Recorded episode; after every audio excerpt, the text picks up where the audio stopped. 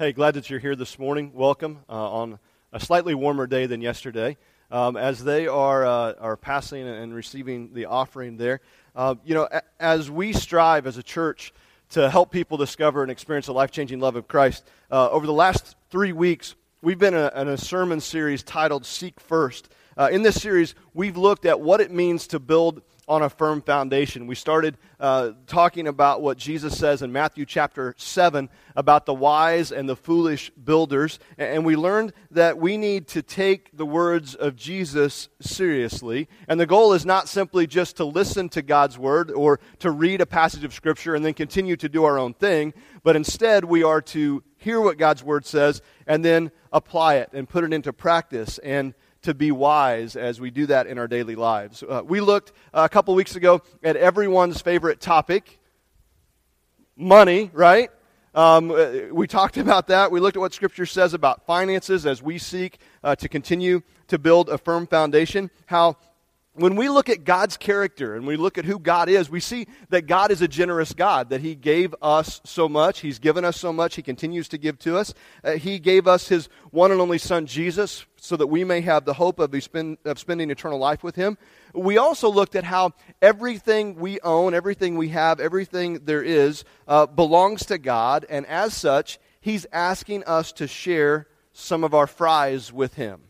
Now, if you don't know what I'm talking about, then I'm going to encourage you to, to go check out uh, the message, Let It Go, on uh, January 18th. It's on our website, and, and I encourage you to listen to that because God's desire for us is to be more like Him, to be generous and to hold things, uh, money, possessions, everything. And we talked about this a, a little bit with an open hand. Remember that? Talked about holding things with an open hand because not only does that allow God to remove things from your hand, it also allows God to put things in your hand because it's, it's hard to remove or put things in a closed hand. And so we want to hold things, including our lives, with an open hand, allowing God to work through us and to put things in and take things out as, as He sees fit so that we can be used for His kingdom. And what we learned that it's really not a matter of money, it really is a matter of faith do we believe and trust that God is going to provide for us? And so we challenged ourselves to give it a try and to, to try and, and, and to, to tithe, to give 10% of everything that we receive over the next 90 days and just see what God does and see how God handles that in your life. Last week, we looked at what it means uh, to live our life interrupted. We looked at the Sabbath. We looked at Shabbat, which I told you last week is one of my favorite words. It means to stop, or as we talked about last week, to interrupt. And, what it means to do that in our lives. We learned that while God is holy, and we think about Him as such, He's also making us holy. We also talked about how work is good, but so is rest. Rest is good, and it, it helps us worship God. It's, it's one, of the, one of the key things that Shabbat does for us is allow us to stop and consider the needs of others and to take care of the needs of others. And the challenge for you was to pray and to invite God to interrupt your life. And so I would be curious if in this next week, if you'd be willing to share stories, send me an email, call me, text, or something about how God's been interrupting your life and how you've been allowing God to interrupt your life and interrupt your plans so that you can gain more of a balance in your life and focus uh, more on God all that kind of goes back to what we talked about the very first Sunday of the year when we talked about what's new. And we look at what Paul said in Romans chapter 12, verse 2, where it says, Be transformed, right? Do not conform any longer to the pattern of this world, but be transformed by the renewing of your mind. We need to be transformed. We want our lives to be no longer like us, but more and more like Christ in every aspect of our life. This morning, I want to invite you to grab your Bibles, if you would, and turn to John chapter 13 if you're uh, reaching for a blue Bible somewhere there around you, the maybe in front of you, or if you don't need that blue Bible, you might see if someone else down your up and down your row needs that. Um, you can turn to page 763 if you're grabbing one of those Bibles, and that's that's where we're going to be. Uh, today, we're going to look at what it means to seek first as we explore this topic of how's your serve, and that's what we're going to look at here today. Uh, here in chapter 13, we find Jesus in the upper room with his disciples and the text says this. I'm going to be reading from the New International Version. It says, It was just before the Passover feast. Jesus knew that the time had come for him to leave the world and go to the Father. Having loved his own who were in the world, he now showed them the full extent of his love. The evening meal was being served, and the devil had already prompted Judas Iscariot, son of Simon, to betray Jesus. Jesus knew that the Father had put all things under his power and that he had come from God and was returning to God. So he got up from the meal, took off his outer clothing, and wrapped a towel around his waist. After that, he poured water into a basin and began to wash his disciples' feet, dry, drying them with the towel that was wrapped around him. He came to Simon Peter, who said to him, Lord, are you going to wash my feet? Jesus replied, You do not realize now what I'm doing, but later you will understand. No, said Peter, you shall never wash my feet. And Jesus answered, Unless I wash you, you have no part with me. Then, Lord, Simon Peter replied, Not just my feet, but my hands and my head as well.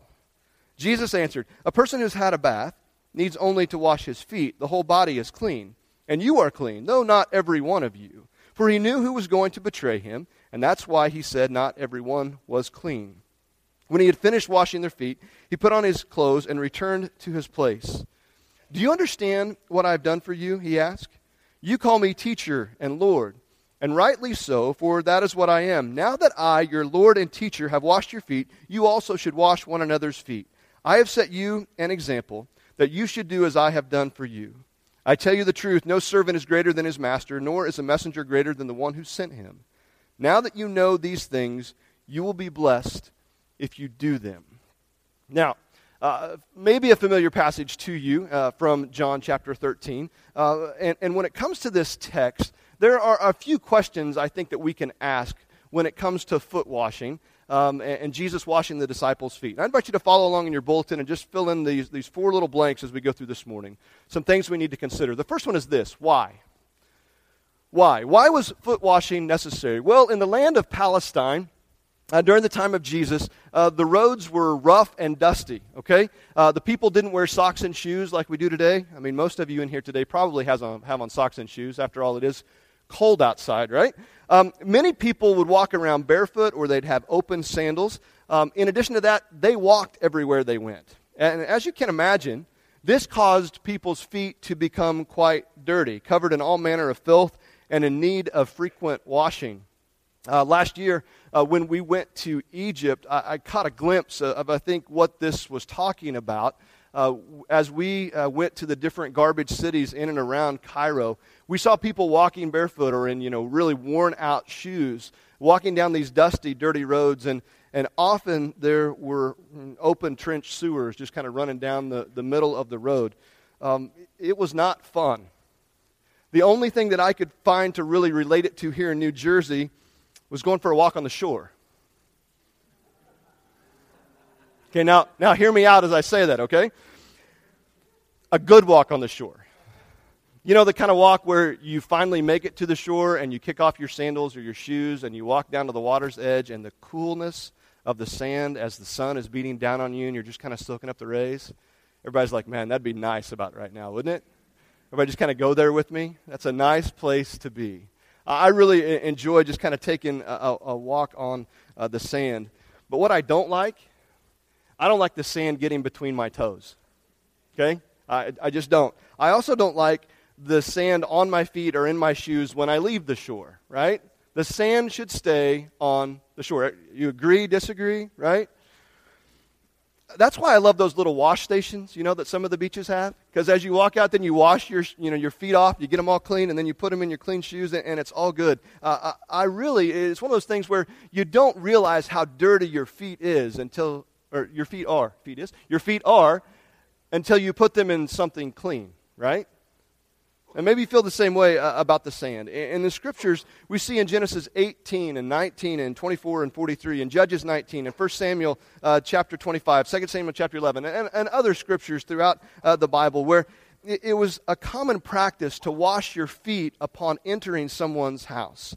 Shoes of any kind, if you had them, you never wore them inside the house. And so the simple answer as to why the feet needed to be washed was because they were dirty, right? And they needed to be clean, which brings us to the second point who? Whose job was it? Whose job was it to wash feet? Uh, it was commonly demonstrated as good manners to provide water for the individual to wash their own feet or to have a servant do it. Uh, this task of foot washing was seen as a demeaning task, and it was reserved for the lowest of low servants. In fact, foot washing was rarely, if ever, done by a Jewish person, but instead was done by a Gentile or a foreigner because of the idea of defilement that was connected to the foot. Touching and washing someone's feet would render you ceremonially unclean, and therefore you wouldn't be allowed to attend synagogue or go to worship, where as a Jew, that's what you wanted to do. Think about it this way. Uh, as a good Jewish person, you would not associate with dirty things. Clean hands would never touch dirty feet. Much in the same way that you probably wouldn't go to your favorite steak restaurant, order a ribeye cooked exactly the way you want it, take it on the plate, and then go sit in a porta potty to eat it, right? That just kind of misses the point. It's it kind of gross and it's unclean, right? That's how the Jews felt about foot washing. It was unclean, it was dirty, it was gross, it's just something you don't do. And so foot washing was to be done by the youngest or least trained non Jewish servant in the, in the house, which makes the fact that Jesus did the foot washing we read about here in John chapter 13 a fascinating event which begs the question Jesus? Really? Jesus?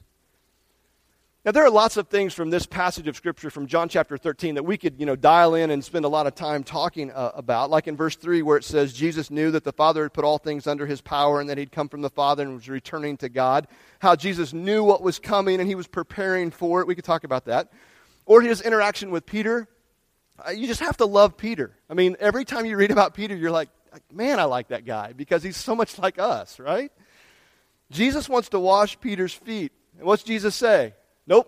Not going to do it. Jesus, you are not going to wash my feet. And, and, I have to give Peter the benefit of the doubt. I, I think that his objections were probably uh, motivated by a sense of respect and reverence, because as Jewish people, they understood that what Jesus do, was doing, he just really didn't need to do and shouldn't be doing. But, but Jesus says to Peter, if you want to be my disciple, I'm going to do this. I'm going to wash your feet. To which Peter said, and you know, Peter's kind of this all or nothing type guy all the time, right? He says, okay, well, I really want to be your disciple. So how about not just the feet, but how about you know a manicure and a shampoo, and then we'll you know we'll move forward with this deal, right? He's just like, nice, Pete, nice, nicely done, man. But I want to look at, at why Jesus washed their feet. In verse one, it says it was just before the Passover feast. Jesus knew that the time had come for him to leave this world and go to the Father. Having loved his own who were in the world, he now showed them the full extent of his love. You see, this was an act of genuine loving service, an act of humble willingness to do the most lowly of serving acts for his friends.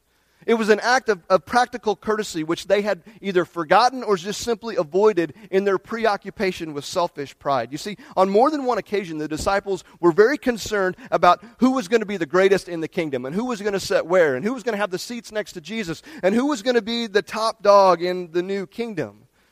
According to Luke chapter 22, during this Passover meal, a dispute arose among them as to which of them was considered to be the greatest. And Jesus, by his example. He was showing them his love and his devotion to them. He was showing them what true greatness really is. Jesus not only said, but he demonstrated that the greatest among you will be the one who serves. So Jesus washed their feet.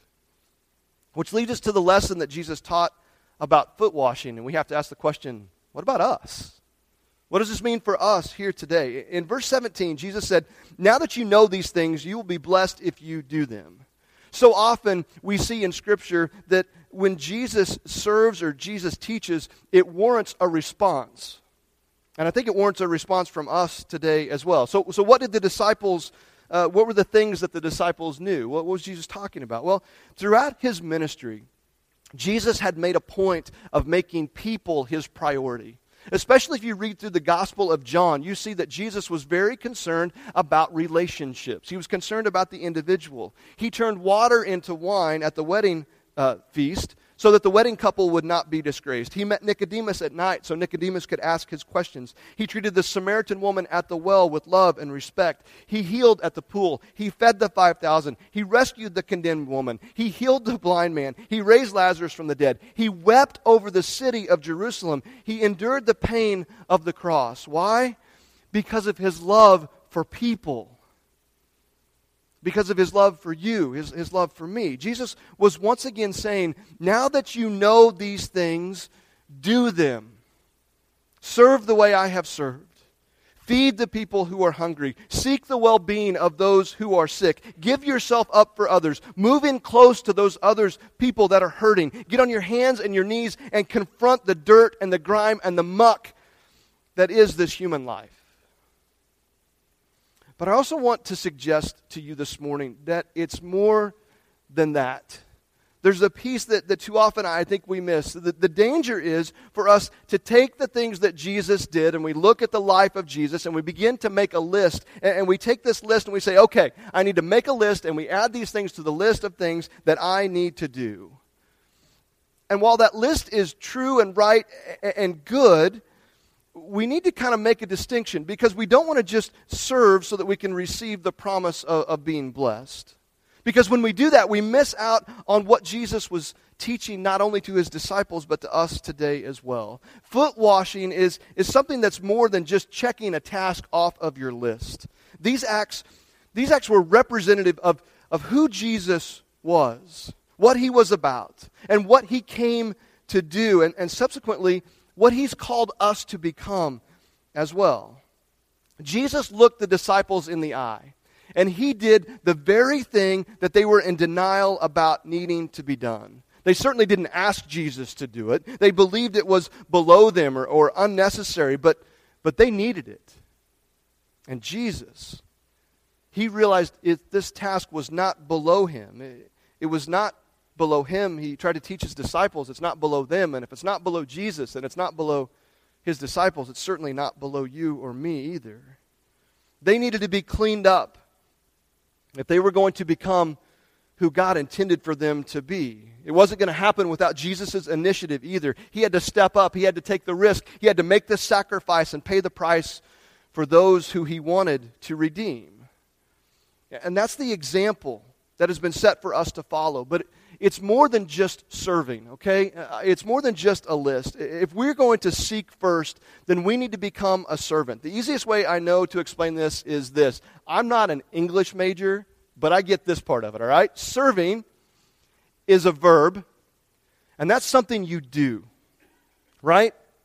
Serving, an act. However, being a servant is a noun, and that is who you are. Do you see the difference between those two things? Serving is something that you can do and check off the list, but being a servant is who you are. One is an action, the other is an identity. The way of Jesus is not just about serving to receive a blessing, but it's becoming a servant so as to be blessed. Do you see the difference? Because the difference is huge. The way of Jesus has redemption in mind, a redemption that requires honesty and love and sacrifice for the sake of others. It requires losing pride and giving up status and, and being the bigger person uh, than before. It's, it's choosing to love in the way that the other person needs to be loved rather than demanding love for ourselves or loving in a way that is comfortable for us or the way we want to love. That's why this idea of, serving, it just cannot simply be something you do. It must be an outpouring of who you are. Because if serving is just something you do, if it's just something you put on a list, then, then you're going to burn out. And you're going to be unfulfilled, and you're going to end up empty and bitter, and it's not going to go well. But if you're a servant, it's going to bring you joy. It's going to bring fulfillment. You're going to want more. It's going to be intoxicating, and you're going to want to serve more and more because you are a servant, and it will become second nature to you. But here's the deal serving is not second nature to us. We are selfish people. We, we want what we want, which is why the path to, to being a servant oftentimes includes serving even when you don't feel like it, when it's hard, when it's inconvenient, when your life is interrupted. You see, that's why we talked about Sabbath last week. We don't just kind of throw these things up there and try to figure out what we're going to do next Sunday. There's an, a plan for this. We're talking about building on a firm foundation. We're talking about seeking God first. It, it, it's, it's about being interrupted in our life. Often I believe we don't serve or we don't become servants because especially in our society today, we are just so stinking busy all the time. But if you'll take the challenge, like we talked about last week, and you will pray and ask God to interrupt your life, when He does, you'll have the opportunity to serve others in those interruptions. By making the decision to serve, God will work through your obedience to change your heart, to transform you, to be more like Him, to be not just someone who serves, but to be a servant. Jesus demonstrated that He was a servant. The cross was the ultimate example of service, and it gave us eternal life. But eternal life is not something we just have to wait for, it's something that starts now. Eternal life involves service. It's living out His kingdom. It's being a part of the ministry of reconciliation. It's what we do each and every day of our life. It involves us putting ourselves in a position to allow the Holy Spirit to work through us to remove not only the dirt of sin in our own life, but also in the lives of the people around us. It's serving and it's being a servant. Jesus said, now that you know these things, you'll be blessed if you do them. And here's the problem, I think, for us. How many of you, when someone comes over, you wash their feet when they enter your home? Now, we don't do that anymore, do we? Why don't we do that? Well, because it's unnecessary, right? We wear socks, we wear shoes, we have paved roads, and we drive everywhere we go. I mean, we have a long walk from the driveway or to the street to the, to the house, right? It's just, it, it's unnecessary. So, what does foot washing look like in our society today? Jesus said we'll be blessed if we do these things. As we become a servant, what is it? So, I would suggest foot washing occurs anytime we have the attitude or the posture or take on the role of a servant.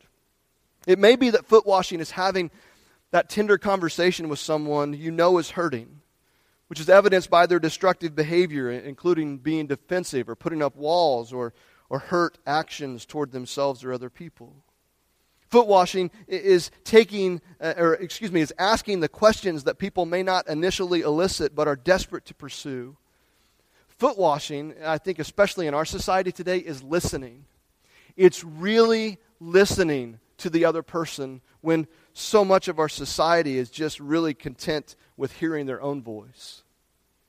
Foot washing is not settling for the appearance of being a servant by serving, but actually becoming a servant for the benefit of others and ultimately it'll benefit yourself. Foot washing is sacrificing a portion of your money, of what we receive for the sake of the work of the kingdom, so that more and more people can discover and experience the life changing love of Christ and begin walking in relationship with Him. Foot washing is sacrificing personal preference in order to reach others in ways that they will understand, even if they're unfamiliar or perhaps even distasteful to us. Foot washing happens best in community. I've yet to see anyone really be able to serve in isolation. Foot washing requires serving.